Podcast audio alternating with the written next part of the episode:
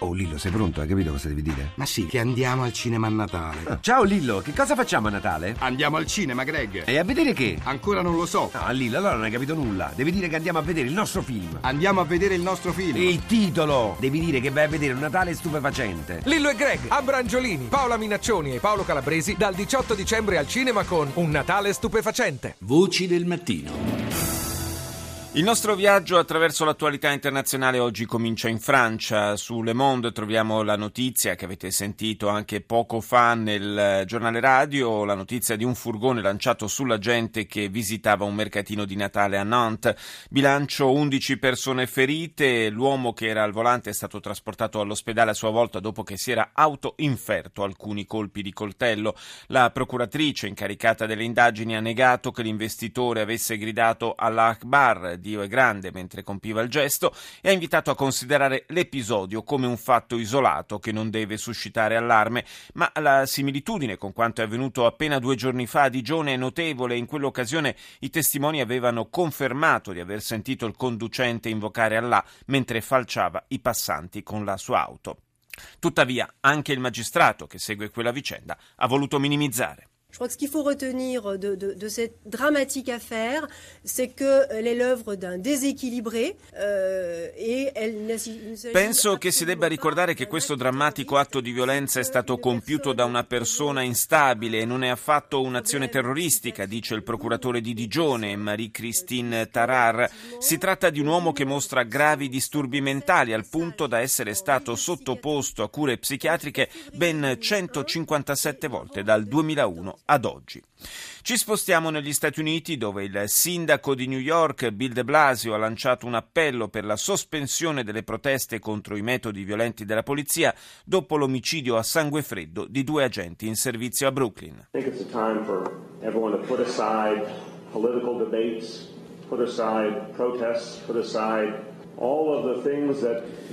Penso che sia tempo per tutti di mettere da parte il dibattito politico, le proteste. Nei prossimi giorni, ha detto De Blasio, due famiglie si prepareranno per i funerali e questa deve essere la nostra sola preoccupazione. Come sostenerle?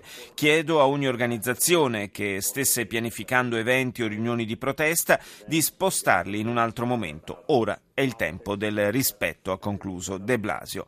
Ma mentre il sindaco cerca di recuperare il rapporto difficile con il Dipartimento di Polizia newyorkese, un altro episodio rischia di far alzare nuovamente la tensione. A Milwaukee, in Wisconsin, la magistratura ha deciso infatti di non incriminare un agente che ha ucciso un altro afroamericano disarmato sparandogli contro 13 colpi di pistola.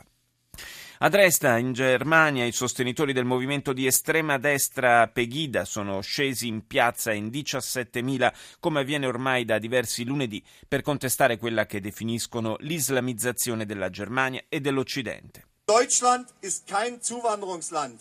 Integration bedeutet nicht nebeneinander, sondern miteinander leben. Quello che sentite è il leader di Pegida, Lutz Bachmann. La Germania dice non è una terra di immigrazione. Integrazione non significa vivere a fianco uno dell'altro, significa invece vivere insieme sulla base della nostra Costituzione e della cultura tedesca con le sue radici cristiano-ebraiche. Risultati ufficiali in Tunisia, risultati ufficiali hanno dell'esito del ballottaggio delle elezioni presidenziali che hanno confermato quanto già alle prime ore di ieri era parso delineato. على مليون وسبعمية واحدة وثلاثين ألف È la voce del presidente della commissione elettorale tunisina che proclama vincitore l'88enne Beji Kaid Essebsi che ha ottenuto oltre il 55% dei voti contro il 44% del capo dello Stato uscente Monchef Marzouki, un risultato peraltro in parte contestato dal partito islamista Ennahda che aveva scelto di non presentare i propri candidati e di sostenere invece proprio Marzouki. Andiamo adesso in Turchia dove prosegue la campagna del presidente Erdogan contro gli ambienti ritenuti vicini a Fethullah Gulen, eh, l'imam ex alleato dello stesso Erdogan, ora esule negli Stati Uniti e grande avversario del leader turco. Do il buongiorno a Fazla Amat, corrispondente della testata online Osservatorio Balcani e Caucaso. Buongiorno. Buongiorno a voi. Quello che sta facendo il governo e la magistratura, per la verità, ma insomma dietro chiaro impulso politico, sta suscitando molte perplessità in Europa e, e non solo. Eh, siamo arrivati alla chiusura praticamente, al tappare un po' la bocca ad alcuni organi di stampa che eh, il governo ritiene vicini, eh, probabilmente anche a ragione, a, a Fethullah Gulen e a un, uh, un ordine di cattura addirittura nei confronti dell'imam esule. Eh, queste, queste iniziative non rischiano di allontanare sensibilmente la Turchia da una prospettiva europea? E la libertà di stampa e di espressione è effettivamente considerata una spina al fianco per la Turchia per quanto riguarda il suo eh, processo negoziale, eh, soprattutto per l'accesso eh, all'Unione Europea. Infatti è stata criticata sia da mh, diverse istituzioni internazionali che da eh, organizzazioni di stampa.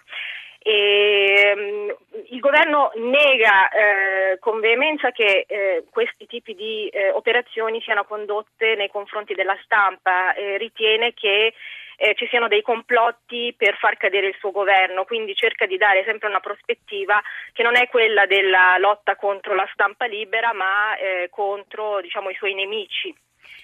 Però è anche vero sì. che quella del, del, complotto è uno dei fantasmi che un po', diciamo, spesso vengono agitati per giustificare misure di questo tipo. Assolutamente sì, eh, ma infatti ehm, secondo liste stilate nel 2012 e 2013 dalla, dal Comitato per la protezione dei giornalisti, la Turchia eh, era in, al primo posto per quanto riguarda eh, il numero dei giornalisti in prigione.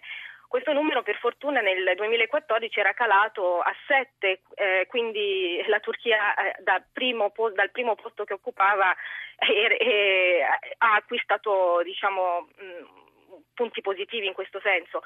L'ultima ritata del 14 dicembre che ha, portato appunto alla conferma dell'arresto eh, del direttore del gruppo media Saman Yolu eh, purtroppo insomma, tende a eh, ribaltare di nuovo questa situazione. E, ed è effettivamente vero che molti giornalisti che sono ritenuti eh, all'opposizione, quindi che criticano l'operato del governo in vario modo, eh, sono spesso puniti eh, con eh, diverse, diversi tipi di pressione, che, eh, tra cui quello più diffuso è quello di lasciarli senza lavoro, soprattutto dopo gli eventi di Ghesi del 2013, dell'estate del 2013, abbiamo visto che centinaia di giornalisti hanno effettivamente perso il lavoro per eh, avere preso posizioni a favore delle manifestazioni e contro il governo. Ma viene da chiedersi, considerando che di elezione in elezione Erdogan eh, continua a vedere confermato il sostegno popolare nei suoi confronti, c'è davvero bisogno da parte sua di misure di questo tipo?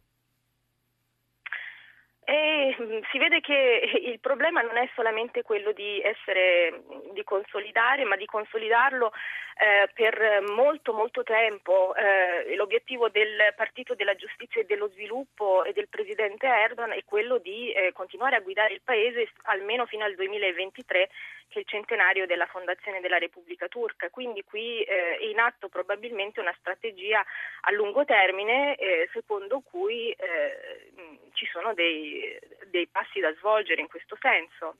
Me lo spiego in questi termini. Sì, probabilmente, certamente ci deve deve essere una strategia, come, come giustamente dice, a, a, lungo termine, perché altrimenti non si spiegherebbe, visto che il, il consenso del quale gode Erdogan sembra effettivamente al momento piuttosto solido. Io ringrazio Faslamat, corrispondente della testata online Osservatorio Balcani e Caucaso.